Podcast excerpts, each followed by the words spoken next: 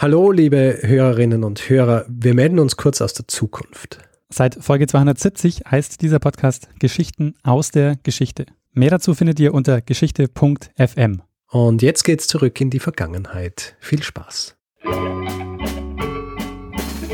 Lernen ein bisschen Geschichte.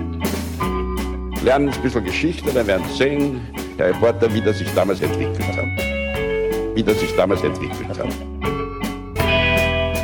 Hallo und herzlich willkommen bei Zeitsprung. Geschichten aus der Geschichte. Mein Name ist Richard. Und mein Name ist Daniel. Ja, und wir sind zwei Historiker, die sich Woche für Woche eine Geschichte aus der Geschichte erzählen. Immer abwechselnd und der Clou ist, dass der eine nie weiß, was der andere erzählen wird. Wir sind angelangt bei Folge 210 und wie es die Tradition von uns will, frage ich dich, Daniel, was haben wir in der letzten Folge besprochen? Wir haben letzte Woche über ähm, Syriakos gesprochen, ähm, der die Archäologie miterfunden hat äh, und äh, einer der ersten Touristen war. Richtig. Eine äh, kurze und äh, prägnante Zusammenfassung. naja. Was, naja? es ähm, sollen ja auch genug Überraschungen übrig bleiben äh, beim Anhören. Richtig. Daniel, nachdem wir jetzt äh, das hinter uns gebracht haben, die Zusammenfassung der vorherigen Folge, frage ich dich natürlich, was du für diese Woche mitgebracht hast. Was wirst du mir und unserem Publikum erzählen? Ja, Richard, äh, wir springen diesmal in die Niederlande okay. und äh, beschäftigen uns mit einem Kriminalfall, Aha. einem Betrugsfall, nämlich einen der größten Fälle von Kunstfälschungen im 20. Jahrhundert. Kunstfälschung. Hm.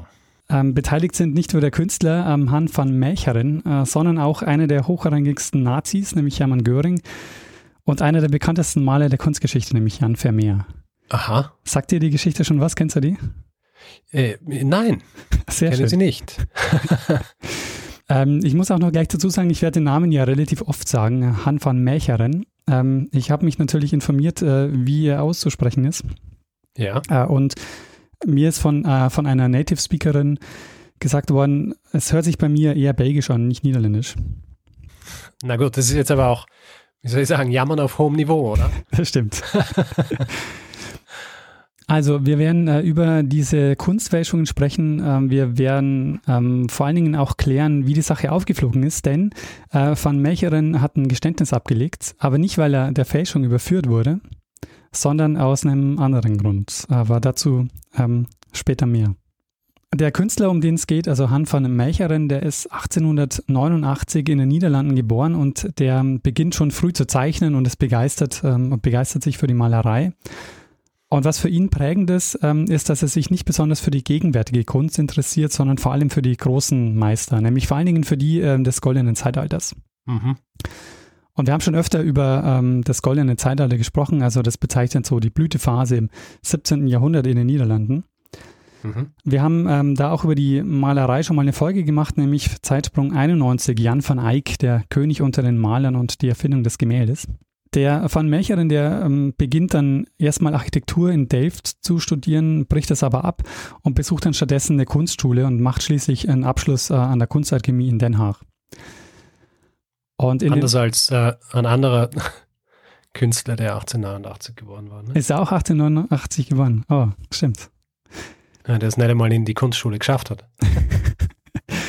ähm, ja, also ähm, Van Melcheren also macht er seinen Abschluss äh, bei der Kunstakademie und in den folgenden Jahren etabliert er sich auch als Künstler, ähm, verdingt sich so mit Malen, mit Restaurieren und auch als Kunsthändler teilweise. Und er wird bekannt in den Niederlanden durch die Skizze eines Rehs. Ähm, das Bild heißt Hertje und diese Skizze, die war sehr populär in den Niederlanden. Äh, das heißt, in der Quelle habe ich gefunden, dass in jedem fünften Haushalt äh, hing dieses Bild, diese Skizze dieses Rehs.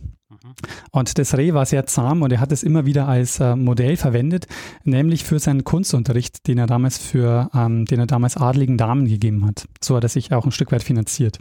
Ähm, er verdient jetzt auch ganz gut, also als Porträtmaler bekommt er viele Aufträge und zwar weil seine Malweise sehr stark angelehnt ist an die niederländischen Meister des goldenen Zeitalters. Und äh, das macht ihn so zum Porträtmaler der High Society. Mhm.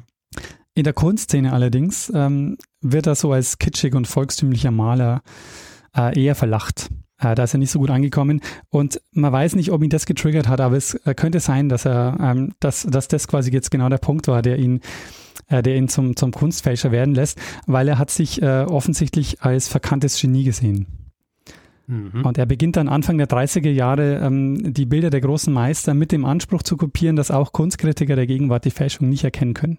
Und es könnte eben sein, dass er das deshalb macht, weil er gekränkt ist durch die Kunstkritik, die ihn als süßlich, plump und leblos bezeichnet, also die seine Bilder. Und er wollte jetzt also zeigen, dass er den Meistern der Vergangenheit ebenbürtig war. Er beginnt jetzt, äh, sich intensiv mit den Arbeitstechniken des äh, 17. und 18. Jahrhunderts auseinanderzusetzen. Und er überlegt sich halt wirklich, ähm, erstmal recht genau, was er denn für, ähm, äh, für Bedingungen erfüllen muss. Also er macht chemische und technische Tests, weil er weiß, was Gutachter mit so einem Gemälde erstmal machen würden. Mhm. Ähm, er testet Leinwände, er testet Farbmischungen und es gibt so ein paar Herausforderungen. Ähm, auf zwei würde ich gerne ein bisschen genauer eingehen. Äh, das eine, eine große Herausforderung, ähm, die er irgendwie leisten oder die er, die er überwinden muss, ist, äh, er muss sogenannte äh, Krakeleen herstellen. Okay. Das sind diese ganz vielen kleinen Risse, die man aus Ölgemälden kennt. Ähm, die treten im Grunde bei allen Ölgemälden nach einer gewissen Zeit auf und sind ganz typisch für diese Gemälde, aber das ist quasi eine Alterserscheinung. Ähm, und Van Mecheren muss jetzt äh, diese Risse glaubhaft äh, herstellen und zwar äh, entstehen die dadurch, dass die Ölfarbe aushärtet. Und dieses Aushärten der Ölfarbe dauert äh, relativ lange. Und, und deshalb hat man äh, als ein Test oder so ein Standardtest bei Ölgemälden war, man hat einen Alkoholtest gemacht. Das heißt, man hat einen Wattebausch mit Alkohol getränkt, hat den ähm, aus, ähm, auf, das, auf die Leinwand gegeben und wenn Farbe hängen geblieben ist, dann war es ein modernes Bild, weil dann war die Ölfarbe noch nicht ausgehärtet. Wie, wie lange braucht das Aushärten? Ja, das, äh, das sind eher, eher Jahrzehnte. Okay. Also das war jetzt wirklich was, was er nicht so schnell leisten konnte. Mhm. Er musste sich also jetzt irgendwie überlegen, wie er dieses Aushärten der Ölfarbe ähm, schnell zustande bringen kann und gleichzeitig eben auch diese, diese Risse, diese Krakeleen mit herstellt. Ähm, er hat dann eine Lösung gefunden, nämlich er hat ähm, Bakelit verwendet. Das ist ähm, praktisch Plastik. Mhm. Äh, und er hat dieses Plastik ähm, quasi, wie soll man sagen, also er hat ähm, das Plastik mit eingebacken. Also er hat er hat quasi das, äh, das Bild anschließend in den Ofen gelegt, hat da quasi Plastik mit rein und dann ist es halt im Ofen ausgehärtet. Und äh, damit hat er quasi ähm, zumindest für diesen, ähm, für diesen ganz einfachen Test, ähm, den hat er damit schon mal bestanden. Aber damit, äh, damit war das Bild ja quasi unzerstörbar, weil Bakelit ist ja so dieses Material, das für, für so Teller und so weiter verwendet wird. Und die, es ist ja, es wirkt ja nicht so ganz wie Plastik, sondern es wirkt wie eine Mischung aus Plastik und, und, und Stein eigentlich, oder? Genau. Das heißt, du kannst am Boden hauen und es, ähm, es bricht nicht, aber es wirkt nicht ganz so billig wie Plastik eigentlich. Deshalb hat er auch lange gebraucht. Also er hat ähm, wirklich über mehrere Jahre ähm, unterschiedliche Mischungen getestet. Ähm, bis er eine Mischung hatte, wo er dann gesagt hat, die kommt jetzt wirklich auch dem hin, äh, was, was so, äh, dass es auch wirklich aussieht wie so ein altes Gemälde. Mhm. Also es äh, gab wohl oder war wohl oft so, dass er, keine Ahnung, die Leinwand verbrannt hat, weil es zu oft im Ofen war oder zu kurz oder zu lang. Mhm. Ähm, also nach einigen Jahren hat er es also dann geschafft ähm, und noch ein weiterer Punkt, den er dann macht, ist, er besorgt sich ein Bild aus dem 17. Jahrhundert, damit er den Originalrahmen hat. Er nimmt auch die Originalleinwand von diesem, ähm, von diesem Rahmen, ähm, klopft dort das Bild ab, also entfernt die Farbe. Okay. Und er bemalt dann dieses Bild. Und er bemalt sie dann auch ähm, mit, also so gut wie es geht, ähm, mit, mit alten Farben. Er besorgt sich auch einen Dachshaarpinsel, mit dem also damals gemalt wurde. Und äh, 1937 war es dann soweit, hat das erste Bild gefälscht, nämlich äh, Christus und die Jünger von Emmaus. Ähm, und er fälscht dieses Bild mit einer Signatur von Jan Vermeer.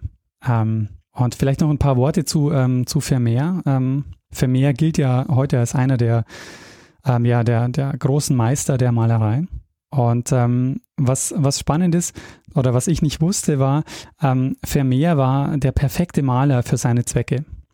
Vermeer war nämlich, äh, oder Vermeer wurde erst im 19. Jahrhundert wiederentdeckt und wurde erst im 19. Jahrhundert zu dieser Ikone des goldenen Zeitalters. Mhm. Ähm, in, zu seinen Lebzeiten wird Vermeer nämlich äh, gerät erstmal in Vergessenheit.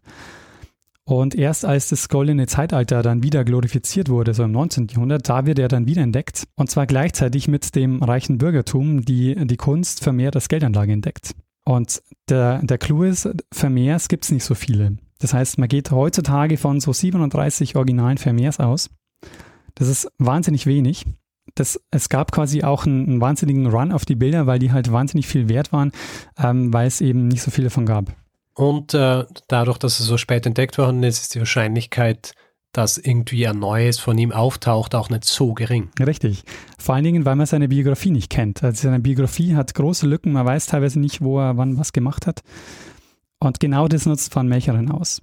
Und äh, das ist eben auch ähm, genau der Punkt so. Im, im, in dieser Zeit, 19. bis 20. Jahrhunderts, tauchen quasi immer wieder äh, neue Vermehrs auf. Also es ist also gar nicht verwunderlich, dass ein neuer Vermehr auftaucht.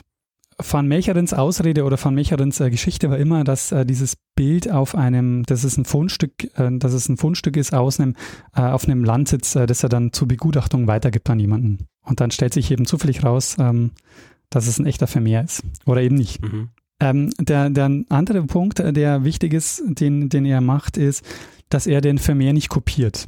Also er malt zwar ähnliche Motive, aber er, ähm, er macht, er schafft quasi einen neuen Vermehrstil. Also die Idee war es quasi ähm, nicht Versatzstücke aus allen bekannten Vermehrs zu nehmen und zu ähm, und, und zu kombinieren, sondern wirklich was Eigenes zu machen, so dass man das Gefühl hat, da entsteht quasi eine neue Werkphase von Vermehr, die bislang noch nicht bekannt war. Huh. Und genau das macht auch die Glaubwürdigkeit dieser Bilder aus. Äh, die Bilder sehen nämlich nicht direkt aus wie ein Vermeer, aber er kann quasi, ähm, sie passen quasi glaubwürdig in das Werk von Vermeer. Das heißt, man kann sagen, ah, der Pinselstrich ist wie bei Vermeer, aber er malt jetzt halt die und die Dinge anders als früher. Genau. Ähm, es gibt dann so, so Debatten, äh, ob diese Bilder ähm, ins Frühwerk passen oder ob sie besser ins Spätwerk passen. Aha. Und also ähm, er, er schafft es quasi wirklich, dass man das Gefühl hat, äh, es gibt quasi eine neue Werkphase von Vermeer, die bislang äh, verschollen war. Mhm. Das Bild, das er dann malt, also 1937 dieser Christus in Emmaus, ähm, wichtig ist, dass ein Kunsthistoriker das Bild in die Hände kriegt, nämlich ähm, einer der größten Vermeer-Experten zu dem Zeitpunkt, der Abraham Bredius. Und der stellt jetzt ähm, 1937 ein Echtheitszertifikat aus. Und das Bild gilt jetzt nicht nur als neuer Vermeer, sondern als sein größtes Meisterwerk. Ähm, und wurde äh, 1938 in einer Ausstellung in Rotterdam enthüllt. Und ähm, heute wissen wir, es hat äh, von Melcheren gemalt in sechs Monaten ähm, Arbeitszeit quasi, als er dann ähm, endlich wusste, mit welchen Techniken er dieses Bild herstellen kann. Und obwohl es Bedenken gab, ähm, ob das Bild wirklich echt ist, wurde es dann für über 500.000 Gulden an das Museum Boymans von Beuningen, ähm, dem größten Kunstmuseum in Rotterdam, verkauft. Wie viel ist es in äh, Euro? Ähm, ja, das sind ungefähr, ähm, das sind äh, ungefähr drei Millionen Euro. Ha, nicht wenig. Nicht wenig, aber jetzt kommt noch mehr. Äh, ähm, wenn ich sage, äh, dass, ähm, dass es Bedenken gab, ob dieses Bild echt ist, dann ist das ein bisschen untertrieben. Sie haben versucht, das, äh, den Preis des Bildes hochzutreiben und haben deshalb auch äh, internationale Investoren quasi ähm, das Bild gezeigt.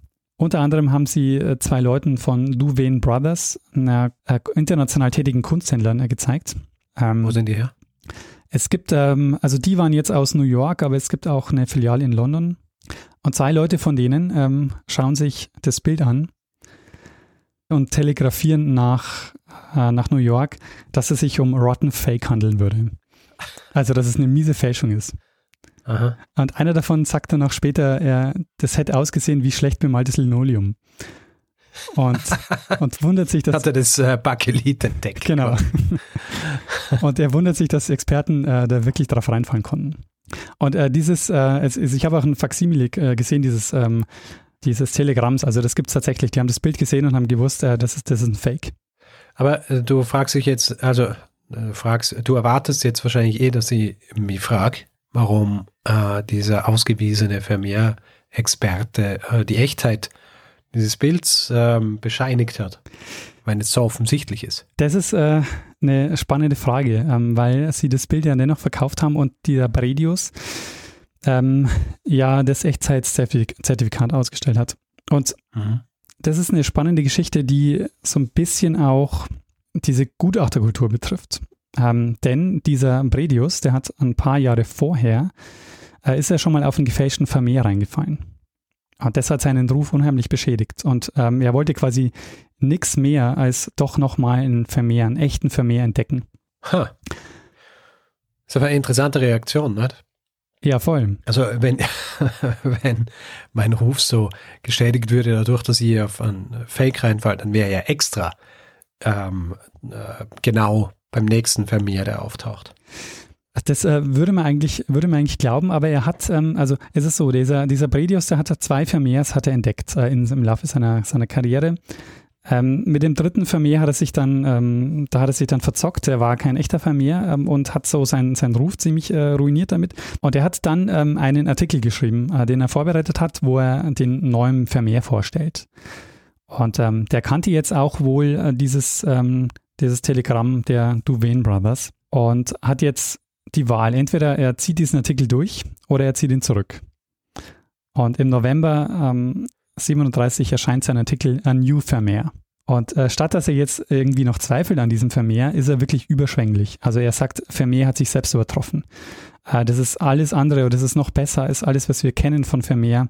Und gleichzeitig macht Bredius jetzt Druck, weil er nämlich verhindern will, dass der Vermeer ins Ausland verkauft wird. Also er will äh, unbedingt diesen Vermeer, ähm, weil es ja nicht so viel davon gibt, äh, will er die unbedingt im, äh, in den Niederlanden halten. Und das führt jetzt dazu, also dass er ähm, quasi Druck macht, seine Karriere nochmal so den letzten Push geben will und, äh, und gleichzeitig den Vermeer im, im, äh, im Land halten will, dass er jetzt auch Druck macht bei den niederländischen Kunsthändlern, dass die äh, dieses Bild kaufen sollen. Ähm, gleichzeitig ist von Melcherens Unterhändler auch sehr geschickt. Äh, der sagt nämlich, sie haben eine zwei Wochen Frist und dann wird äh, quasi wird, wird, verkauft, wird er woanders hin weiterverkauft. Und das führt jetzt dazu, dass dieses Museum Boymans mit Hilfe der Rembrandt-Gesellschaft diese 500.000 Gulden locker macht und äh, diese drei Millionen zahlt. Und ähm, die kaufen dieses Bild, ohne einen einzigen naturwissenschaftlichen Test zu machen.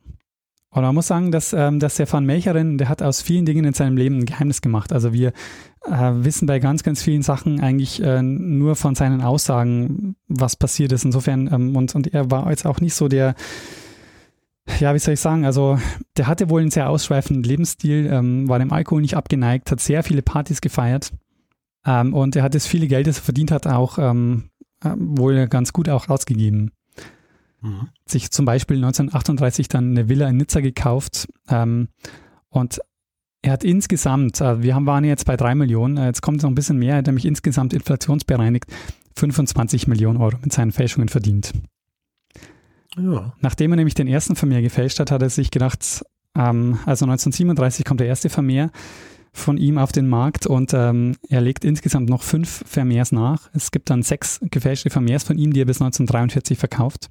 Und äh, diese Vermehrs, die bilden quasi wirklich eine, äh, ja, ein neues Kapitel in Vermehrs Werkgeschichte, äh, das er damit glaubwürdig ausfüllt. Die Art und Weise, wie er sie dann verkauft hat, ähm, interessiert mich hier, weil ich meine, äh, zufälligerweise irgendwie auf einen zu stoßen und den dann äh, zu vermitteln, äh, das kann Zufall sein, aber wenn dann noch vier weitere dazukommen, wie machst du das dann? Äh, das ist, ein, äh, das ist ein guter Punkt und da werden wir nachher noch ein bisschen genauer drauf eingehen, aber ähm, soweit hier schon mal. Ähm, er hat sich immer andere Leute gesucht, die, äh, als, die er als Zwischenhändler benutzt hat. Er ist selber nie aufgetaucht in diesen Verhandlungen. Okay, das heißt, er hat aber auch Mitwisser gehabt und Mitwisserinnen. Äh, nee, die Mitwisser haben offensichtlich wirklich, also haben, ist natürlich schwer zu sagen, aber bei diesen später beim Gerichtsverhandlungen ist es so, äh, dass die glaubhaft machen, dass sie nicht, nicht wussten, dass es eine Fälschung ist.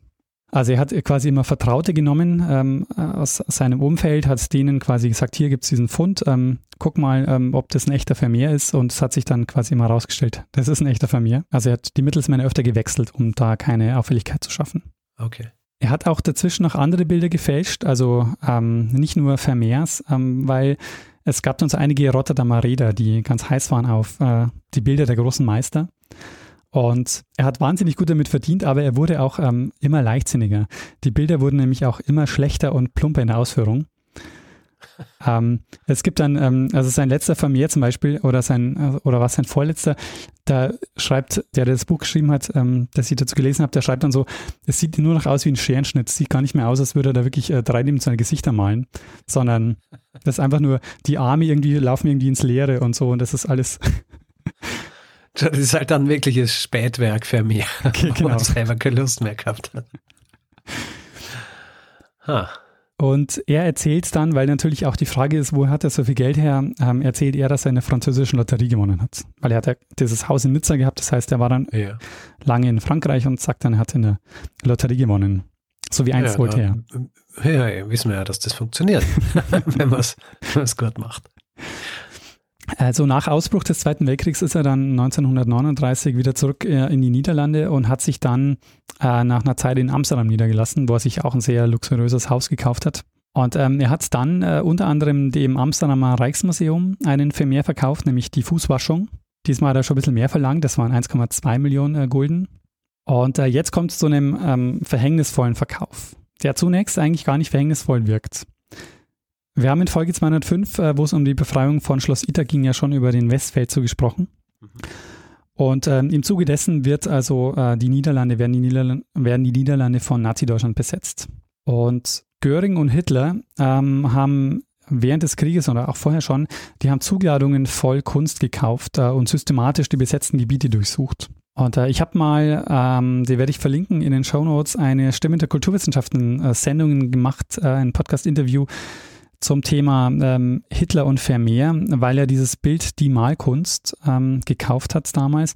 Und äh, dieses Bild hat eine sehr komplizierte Restitutionsgeschichte, die quasi bis in die Gegenwart äh, führt. Und das ist eben ein Beispiel dafür. Also Göring und Hitler, die haben sich, ähm, die haben sich da wirklich so ein Battle gegeben ähm, mit, mit Kunst, die die, die die gesammelt haben. Und ähm, das ist auch ein Teil der Geschichte, weil Göring, der, ähm, der hätte gerne einen Vermeer gehabt. Aber er mhm. musste natürlich äh, vor Hitler zurücktreten. Also ähm, es gab zwei Vermehrs, die zum Verkauf standen und Hitler hat jedes Mal diesen Vermehr vor ihm äh, gekauft. Okay. Nämlich zum einen äh, Vermeers Malkunst und äh, Vermeers der Astronom. Und ähm, über einen Mittelsmann, einen befreundeten Bankier und Kunsthändler, ähm, hat dann ähm, van Melcheren 1942-43 die Fälschung ähm, von Vermeers Bild Christus und die Ehebrecherin an Göring verkauft. Und ähm, aus heutiger Sicht war da insofern unvorsichtig, weil das Bild äh, ähm, als Fälschung, also wie das, ähm, wie ich das vorhin auch schon angedeutet habe, eigentlich erkennbar war. Also er hat zum Beispiel kobaltblau als Farbe benutzt, äh, was Vermeer nicht getan hat, wobei er eigentlich wusste, dass er diese Farbe nicht verwenden darf. Mhm. Ähm, und als Gutachter hätte man das eigentlich recht schnell erkennen können. Und es ist auch nicht ganz klar, wie viel er dafür bekommen hat. Er selber spricht von 1,6 Millionen Gulden, äh, die er in englischen Devisen bekommen haben soll, aber ähm, es gibt auch eine Theorie, dass er stattdessen über 150 Bilder im Tausch bekommen hat. Okay. Äh, das ist auch die Theorie, die äh, der Autor folgt, das ist ein Buch, ich gelesen habe zu, dem, ähm, zu dieser Geschichte, nämlich äh, das ist von Edward Dolnick, der das Buch Der Nazi und, die Kunstfä und der Kunstfälscher geschrieben hat, das ich sehr empfehlen kann zu dieser ähm, Episode. Ähm, jedenfalls, also ähm, er verkauft ähm, Göring diesen gefälschten Vermehr. Und du fragst dich jetzt vielleicht, naja gut, er hat ihm jetzt diesen Vermehr verkauft, aber ähm, wieso wird ihm das jetzt zum Verhängnis? naja, also ich gehe mal davon aus, dass der Göring das Bild dann äh, genau untersuchen hat lassen und draufgekommen ist, dass, dass es eine Fälschung ist und äh, er ist halt der Göring. Das heißt, wenn du Probleme mit dem Göring hast, dann hast du generell Probleme. Äh, das ist nicht passiert. Göring hat, äh, hat es nie mitbekommen, dass der sein Vermehr gefälscht war. Okay. Ähm, 1945 wurde das Bild dann wie viele Kunstwerke auch von den Alliierten gefunden. Und Van Melcheren ist nicht als Fälscher aufgeflogen. Ähm, er gerät jetzt nach dem Krieg ins Visier des Büros zur Bekämpfung der Vermögensflucht, das äh, Job Piller geleitet hat. Der ähm, war Jude und er hat im Widerstand gekämpft und er ist jetzt auf der Suche nach Kollaborateuren. Mhm. Und Van Mecheren taucht nämlich in den Büchern des Kunsthändlers auf äh, und in den Unterlagen Görings. Und äh, die forschen jetzt nach und finden heraus, dass er einen Vermehr an Göring äh, verkauft hat. Das heißt, die halten ihn für einen Kollaborateur, der nationales Kulturgut an die Nazis verkauft hat.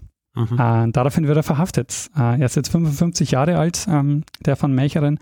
Und ähm, der ähm, Jo Piller, der verdächtigt ihn jetzt ähm, zum einen nicht nur, weil er den, ähm, weil er den Vermehr verkauft hat, sondern weil Van Melcheren äh, hat äh, auch während des Krieges noch auf großem Fuß gelebt, also auch die Kriegsjahre hindurch, ähm, ohne eine offensichtliche Einnahmequelle zu haben. Und da schien es irgendwie nahe zu liegen, dass er auch ein, dass er ein Kollaborateur war. Der ähm, Van Mecheren, äh, dessen Name befand sich in den Unterlagen Görings, ähm, was eine Ausnahme war. Das ist der einzige Verkauf, wo sein Name wirklich auch ähm, auftaucht, weil er eigentlich ja immer über die Mittelsmänner gegangen ist, äh, die er öfter gewechselt hat, um eben keine Aufmerksamkeit zu erregen. Bei Görings Vermeer war der, Mittelsmann, äh, war der Mittelsmann der Geschäftsmann Rienstra van Stuyvesande und das Problem war jetzt, Göring hatte das Gemälde mehrere Monate bei sich. Der konnte sich nicht so richtig entscheiden, dann war es ihm zu teuer und dann irgendwie also lag das wirklich über Monate bei ihm. Und äh, dann zog sich dieser Rienstra aus dem Geschäft raus. Dem war das zu heikel. Der war einerseits so mit Göring hm, Geschäfte zu machen, andererseits ähm, war ihm der Van Melcheren auch nicht mehr so ganz geheuer und hat sich dann ähm, aus dem Verkauf äh, zurückgezogen. Und jetzt hatte Van Melcheren ein Problem, weil sein Bild lag bei Göring und äh, wenn er den Verkauf jetzt irgendwie durchziehen wollte, dann musste er irgendwie auftauchen. Tja, und deshalb ähm, taucht ähm, Van Melcheren jetzt in den Büchern Görings auf, weil er quasi durch den Ausstieg seines Geschäftsmannes oder Mittels, äh, Mittel, Mittelsmannes äh, jetzt quasi doch auftauchen musste und ähm, ähm, den, ähm, den Verkauf abwickeln musste. Ähm, das Problem für ihn war jetzt, wenn er an Göring verkauft hat, dann wird er des Landesverrats ähm, angeklagt und darauf stand die Todesstrafe. Mhm. Aber was glaubst du, macht er jetzt? Er gesteht wahrscheinlich, dass es eine Fälschung war und dass er äh, quasi einfach nur den den äh, Geld aus dem Göring rausholen wollte und damit Göring schädigen.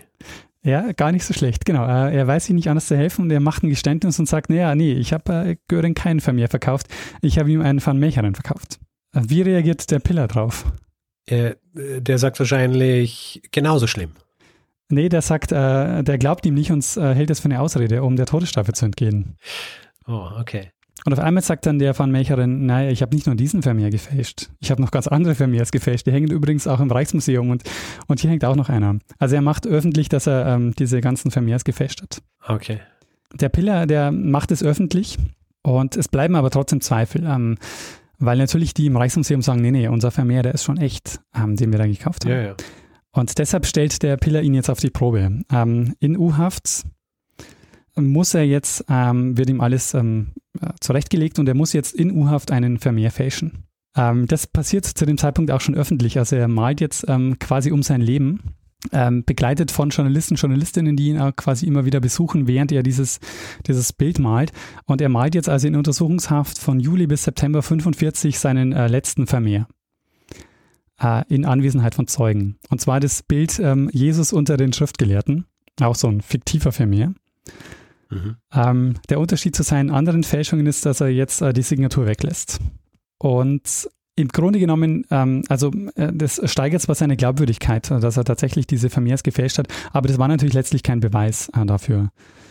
Ähm, das hat nur bewiesen, dass er ähm, diesen Vermehr so malen kann oder ein Bild malen kann, das so aussieht wie dieser Vermehr, aber das hat ja nicht bewiesen, dass er diese anderen Bilder auch alle gefälscht hat. Ja.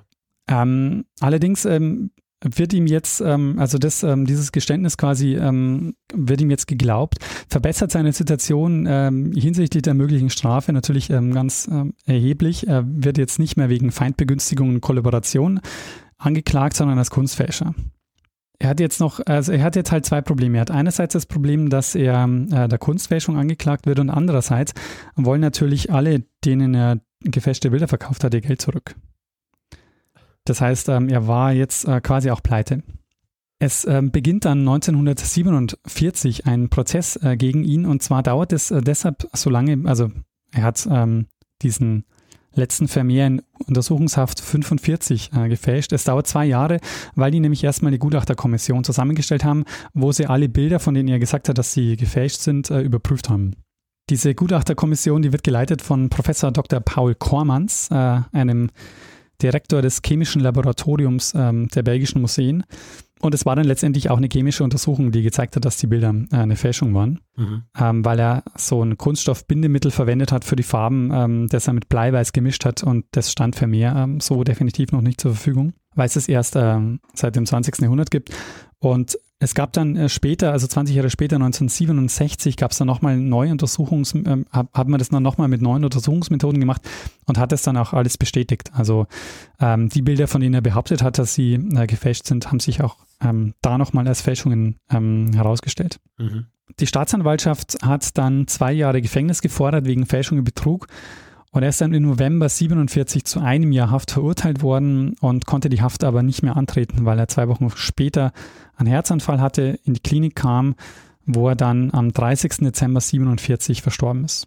Und man fragt sich ja, ähm, wie das möglich ist, dass er mit seinen Fälschungen tatsächlich durchgekommen ist. Ähm, vor allen Dingen, weil es auch heißt, also ich habe das in mehreren Quellen gefunden, dass man eigentlich mit, mit, mit heutigem Auge, wenn man drauf guckt, eigentlich ähm, klar hätte sehen müssen, dass es äh, Fälschungen sind. Und ähm, in dem Buch von Edward Dolnick ähm, vertritt er die These, dass es deshalb möglich war, weil es quasi die Zeit des äh, Zweiten Weltkriegs war, ähm, der Kunstmarkt unübersichtlich war, es wenige Ressourcen für naturwissenschaftliche Untersuchungen ähm, gab. Und ähm, weil sich die Experten halt so sehr einen neuen Vermehr gewünscht haben, dass sie, ähm, die, dieser Wunsch hat quasi so ihren Blick einfach äh, verdeckt. Na, ähm, und äh, generell ist ja auch so, wenn du so Bilder hast, wo du dir nicht sicher bist, ob sie, ob sie echt sind, dann normalerweise äh, haben die ja schon äh, quasi ein Vorleben. Ja. Also die sind schon mal irgendwo verkauft worden, sind vielleicht irgendwo schon mal in einem Katalog von irgendeiner Galerie oder so gewesen.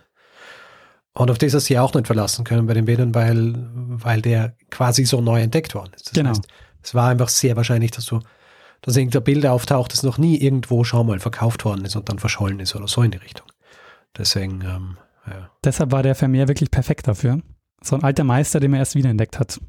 Und vor dem es auch sehr wenig Bilder gab. Ähm, und äh, also insgesamt muss man wohl sagen, äh, sind es quasi so, ähm, ist es so eine Serie an kleinen Pannen, die sich da so aneinander reihen und die dann dazu führen, dass er am Ende tatsächlich ähm, sechs Vermehrs verkauft und insgesamt 25 Millionen ähm, Euro ähm, macht und im Grunde genommen eigentlich damit durchgekommen wäre, ähm, wenn er nicht diesen Vermehr an Göring verkauft hätte, der auch noch kein Problem bei dieser Verkauf, sondern erst dadurch, dass er deshalb angeklagt äh, worden ist der Kollaboration. Das sind so diese Dinge, die man einfach nicht antizipieren kann.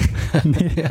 So, hm, was kann schiefgehen? So, ja, es könnte sein, dass äh, diese äh, ganze Idee, die Leute wie Göring und so weiter gehabt haben, dass das dann nicht funktioniert und dass ich dann plötzlich auch im, im Fokus der untersuchenden Behörden bin und dann plötzlich zugeben muss, dass ich nicht kollaboriert habe.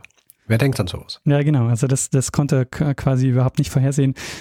Ähm, ja, und so endet äh, die Geschichte und auch mein Zeitsprung über einen der bekanntesten Kunstfälscher, der sich selbst überführt hat und in U-Haft eine Fälschung anfertigen musste, das man ihm geglaubt hat. Und, ähm, Sehr gut. Ja. Sehr spannende Geschichte. Ich, ich wollte ja, als du den Titel des Buchs gesagt hast, ja. ja der, wie heißt der Fälscher und der Nazi oder der Nazi und der Fälscher, wollte ich so sagen, ah, das ist wieder mal typisch, ja, dass man quasi den Nazi so reinnimmt und wohl er halt vielleicht einfach nur irgendwann einmal ein Bild an Göring verkauft hat. Aber im Nachhinein ist es natürlich so, wenn man die ganze Geschichte kennt, dass es ja wirklich einer der wichtigsten Punkte der Geschichte ist, dass es an diesen Nazi verkauft hat. Genau, ja. Weil sonst wäre er nie aufgeflogen als der Fälscher, der er war. Und Sehr spannend. Das wäre halt auch super spannend, weil äh, es könnte nämlich sein, dass wir dann ähm, den Vermeer bis heute noch für äh, echt gehalten hätten, weil es ja vielleicht nie ne, noch, noch mal eine Überprüfung gegeben hätte. Ja, yeah. Und wahrscheinlich würde man heutzutage sagen, so, ja, der Vermeer, der war eh gut, aber gegen Ende seines Schaffens hat er eigentlich nur noch so Schmarrn produziert. genau. der irgendwie so äh, unfertig aussieht. Also am besten war er in den und den Jahren und danach dann eher so nicht mehr. Und, ähm, ich frage mich ja, da, ja. da fragen wir ja, bei wie vielen Künstlern oder Künstlerinnen wir uns das denken. Ja. Und es basiert vielleicht auch auf Fälschungen. Oh, also die, diese Frage ähm, finden natürlich ähm, äh, sehr viele Leute spannend, auch die sich mit Van Mecheren auseinandersetzen, weil ähm, du hast einerseits dieses Bild, das er, diesen ersten ähm, Vermehr, den er fälscht, der 1938 gefeiert wird als der beste Vermehr aller Zeiten überhaupt und äh, zwei Jahre später ist er quasi nichts mehr wert. Ähm, ja. Obwohl das Bild an sich äh, sich nicht geändert hat, es hat nur der Kontext geändert. Ja. ja, aber das ist ja halt der Kunstmarkt. Genau, ja. Also da, das hat ja es ist ja nicht so, dass ein Bild, ähm, das im Grund äh, sehr ähnliches Motiv ist und auch sehr ähnlich gemalt ist, dann irgendwie tausendmal besser ist als das andere, sondern die Leute sind einfach gewillt, mehr Geld dafür auszugeben. Genau, ja. Ich, mein, äh, ich, ich finde diese Geschichten von Kunstfälschern generell äh, spannend. Vor allem auch, äh, nachdem ich mal diese Geschichte gelesen habe von dem eher äh, neueren Kunstfälscher, den du, über den du jetzt sicher auch gestolpert bist im Zuge deiner Recherchen oder ihn wahrscheinlich eh gekannt hast, dieser äh, Beltracci, ja. glaube ich, heißt er, der ja dann auch recht bekannt worden ist. Ähm, und das ist ja auch eine ähnliche Geschichte, wo jemand ähm, eben quasi neue Bilder von existierenden Künstlern fälscht und auch Koryphäen in diesem Gebiet, die, die dann für echt befinden und dann stellt sich halt raus, dass sie doch nicht echt sind. Bei äh, Van Mecheren ist es mittlerweile so, dass äh, seine Fälschungen natürlich auch viel Geld wert sind. Ja. Das heißt, wenn du jetzt einen Van Mecheren kaufst, äh, so ein Vermehr von Mecheren ist schon ähm, einiges wert in, äh, in, der Zwischenzeit. Gab auch schon große Ausstellungen jetzt, ähm, quasi Van Mecheren-Ausstellungen. Ja, ich meine, äh, ich bin da wahrscheinlich in der Minderheit, aber ich, äh, ich denke mal ja, wenn, wenn jemand so eine Fälschung kauft, ja, damit er sie sich daheim hinhängen kann, ja. Und er gibt viel Geld dafür aus. Und es kommt nie jemand drauf, dass es eine Fälschung ist. Ich meine, was ist dann Schlechtes dran? Also er, er ist der Meinung, er hat dann Ding, es sieht eh niemand sonst außer ihm, weil er ihn für sich behalten will. Und äh, Fälscher hat er Geld gemacht und er hat Freude. What's not to like? Win-win. Uh, Eben, ja. Also, ähm, also gerade so im Kunstmarkt und bei solchen Geschichten tue ich mir wahnsinnig schwer, hier wirklich so die, ähm, wie soll ich sagen, das wahnsinnige Verbrechen zu sehen. Na ja, gut, das Verbrechen ist natürlich, dass er versucht, Leute damit ähm, reinzulegen und, äh, und ja, natürlich, Geld das ist Betrug. Ja, genau. Ja, klar, also ja. es ist natürlich ein Verbrechen, aber ich denke mal halt, jeder kriegt im Grunde das, was er haben will. wenn, wenn man nie draufkommt, dass es eine Fälschung ist, äh, dann, äh, dann passt das Leben für alle. Ja, das ist auch ein interessanter Punkt bei Van Mecheren, weil der hat ja, ähm, dadurch, dass er sehr viel Geld verdient hat, ja eigentlich ein sehr gutes Leben gehabt. Also er konnte seine Partys finanzieren, hat sich ähm, schöne Häuser gekauft und hat auch während des Krieges kein Problem gehabt. Und man würde ja vielleicht vermuten, ähm, dass, er, dass die öffentliche Meinung über ihn dann vielleicht so ein bisschen auch äh, negativ war. Aber das Gegenteil war der Fall. Also ähm, nach seiner Verhaftung ähm, wird er quasi so als der Meisterfälscher hingestellt, der so vom Schurken zum Schlawiner, wie, wie ich das so gelesen habe, der quasi der kleine Mann, der es quasi ähm, der Göring reingelegt hat. ja, das glaube ich. Ich meine, man sehe, die Leute stehen ja auf solche Geschichten. Ja. Also quasi ein Underdog, der dann irgendwie irgendwie mit, mit Raffinesse und, und ähm, einfach so aus eigener Kraft und so weiter schafft. Genau. Ähm, verstehe. Das ist, äh, so ist er dann eben auch ähm, so ab den, ja, eigentlich schon ab noch, nach 1945, also so ist er dann quasi auch ähm, ganz stark in den Medien hervorgekommen. Ja, na, blöd, dass er, ähm, dass er halt dann recht früh gestorben ist, gell? Ja, also er hat dann auch nicht mal die Haftstrafe noch antreten können, das dann direkt nach dem Urteilsspruch mehr oder weniger gestorben. Ja, ähm, was ich noch dazu sagen kann, für diese Folge gibt es auch wieder einen äh, Themenpaten. Äh, Marc hat mir das Thema vorgeschlagen. Äh, vielen Dank dafür. Danke, Marc. Sehr gut. Das Buch, das du verwendet hast, kannst du nochmal sagen, was das ist? Ja, und zwar ähm, die deutsche Variante heißt, also Edward Dolnick, äh, der Nazi und der Kunstfälscher, die wahre Geschichte über Vermeer Göring und den größten Kunstbetrug des 20. Jahrhunderts. Bisschen dick aufgetragen, aber na. Das war noch vor dem Beltracci halt. Genau. Kann ich sehr empfehlen, ähm, vor allen Dingen, weil er noch ein bisschen auch Hintergrund erzählt. Also ähm, er erzählt auch äh, zum Beispiel, wie, wie die Nazis, also wie Göring und Hitler auch ähm, auf der Suche waren nach, nach Kunst, dann auch wie, wie auch der Jo Piller gearbeitet hat und so. Und dann natürlich auch noch mhm. ein bisschen genauer, wie, ähm, wie dann der Van Mecheren tatsächlich auch die Bilder hergestellt hat, weil das habe ich jetzt ein bisschen verkürzt auch ähm, auf die paar Probleme, die er da hatte. Es gab noch schon ein bisschen mehr, yeah. die er, was er da zu beachten hatte. Ja, ist eine, ist eine komplexe Geschichte. Also, wie du gesagt hast, so die Leinwand und das Öl und dann ja auch die Pigmente, genau, ja. wo man ja nicht äh, irgendwas verwenden darf, das noch gar nicht existiert hat zu der Zeit. Nicht zuletzt auch die Nägel äh, für die Leinwand. Da musste ich Nägel aus dem 17. Jahrhundert besorgen. ja, ist auch schwierig. Also so dieser Tipp, dass man sich ein Bild aus dem 17. Jahrhundert besorgt, aber da muss man auch zuerst einmal eins finden, das einen nicht ruiniert, wenn man es kauft. Genau. Und wo es auch dann nicht so schlimm ist, wenn man einfach das Bild abklopft von der Leinwand. So wie er es gemacht hat. Aber na, sehr spannend. Ich bin ja, ich bin ja ein großer Fan von, ähm, von solchen Geschichten und auch von, von so äh, Antiques-Shows ähm, äh, und so weiter. Und es gibt ja, also ich schaue ja äh, mit meiner Freundin sehr gern die Antiques Roadshow, ja, von, aus Großbritannien, wo immer Leute kommen mit Bildern und dann, äh, wenn sie Glück haben, ist es ein teures Bild, ja. also, oder und ist es echt auch und, und so weiter. Äh, es passiert hin und wieder, dass sie hinkommen und so denken, ja, dass sie halt wirklich diesen, dieses zehntausende Pfund teure Bild, was ich im Wohnzimmer hängen habe und es ist halt dann nicht echt. Und es gibt so ein Spin-off von der Antiques Roadshow mhm. und das heißt äh, Fake of Fortune. Und da geht es immer um zwei oder drei Geschichten in jeder Episode, wo Leute ein Bild haben und sie versuchen dann rauszufinden, ob es echt ist oder nicht. Und da sieht man dann auch, wie komplex das eigentlich ist, zu sagen, ob ein Bild echt ist oder nicht. Also schlussendlich, wenn im Grunde alles passt, aber die Leute sich nicht sicher sind, dann dann obliegt es zum Beispiel irgendwie der Koryphäe in dem Gebiet mhm. äh, zu sagen, ob das Bild jetzt echt ist oder nicht. Ja. Oder es gibt so eine Kommission, ja, bei großen bekannten Künstlern gibt es irgendwie so eine Kommission, die sich ähm, die, was weiß ich jetzt, wenn es jetzt Vermehr wäre, die Vermehrkommission und die schauen sich dann das Bild an und sagen, ist es echt oder ist es nicht echt.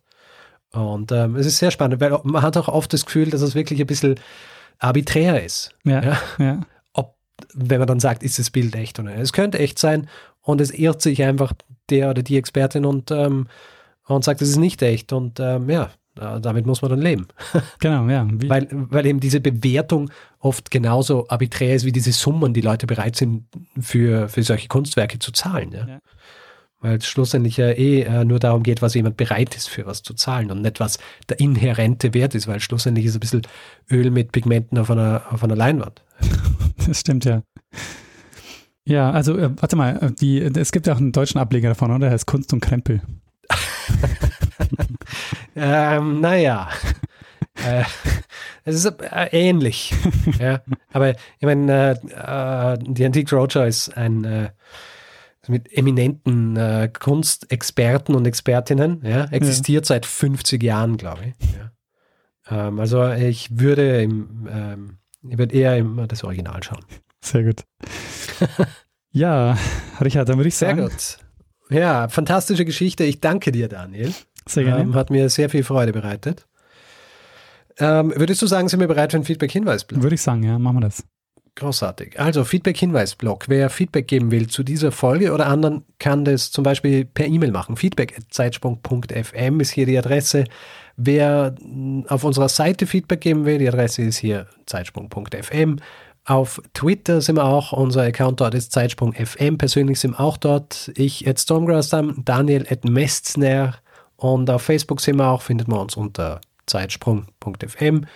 Und wer uns bewerten will, Sterne vergeben etc., kann es überall machen, wo man Podcasts bewerten kann. Aber die bekanntesten sind wahrscheinlich Apple Podcasts oder panoptikum.io. Ja, und außerdem gibt es die Möglichkeit, uns finanziell zu unterstützen. Wir haben alle Hinweise, die ihr braucht, äh, um uns ein bisschen was zukommen zu lassen, auf der Webseite zusammengefasst. Und wir würden uns äh, sehr freuen, wenn ihr uns dabei helft, äh, jede Woche eine Geschichte zu erzählen. Wir bedanken uns in dieser Woche bei Thomas, Holger, Frank, Miriam, Sören, Daniel, Björn, Johannes, Jonas, Bernd, Martin, Hendrik, Martin, Dominik, Helmut, Mirko, Patrick, Marc und Thomas. Vielen, vielen Dank für eure Unterstützung. Ja, vielen herzlichen Dank. Tja, Richard, ähm, was äh, bleibt uns eigentlich noch? Uns bleibt eigentlich nur, dass wir einem das letzte Wort geben, der es immer hat. Ähm, Bruno Kreisky. Lernen ein bisschen Geschichte. Lernen ein bisschen Geschichte, dann werden Sie sehen, Herr Reporter, wie das sich damals entwickelt hat. Wie das sich damals entwickelt hat.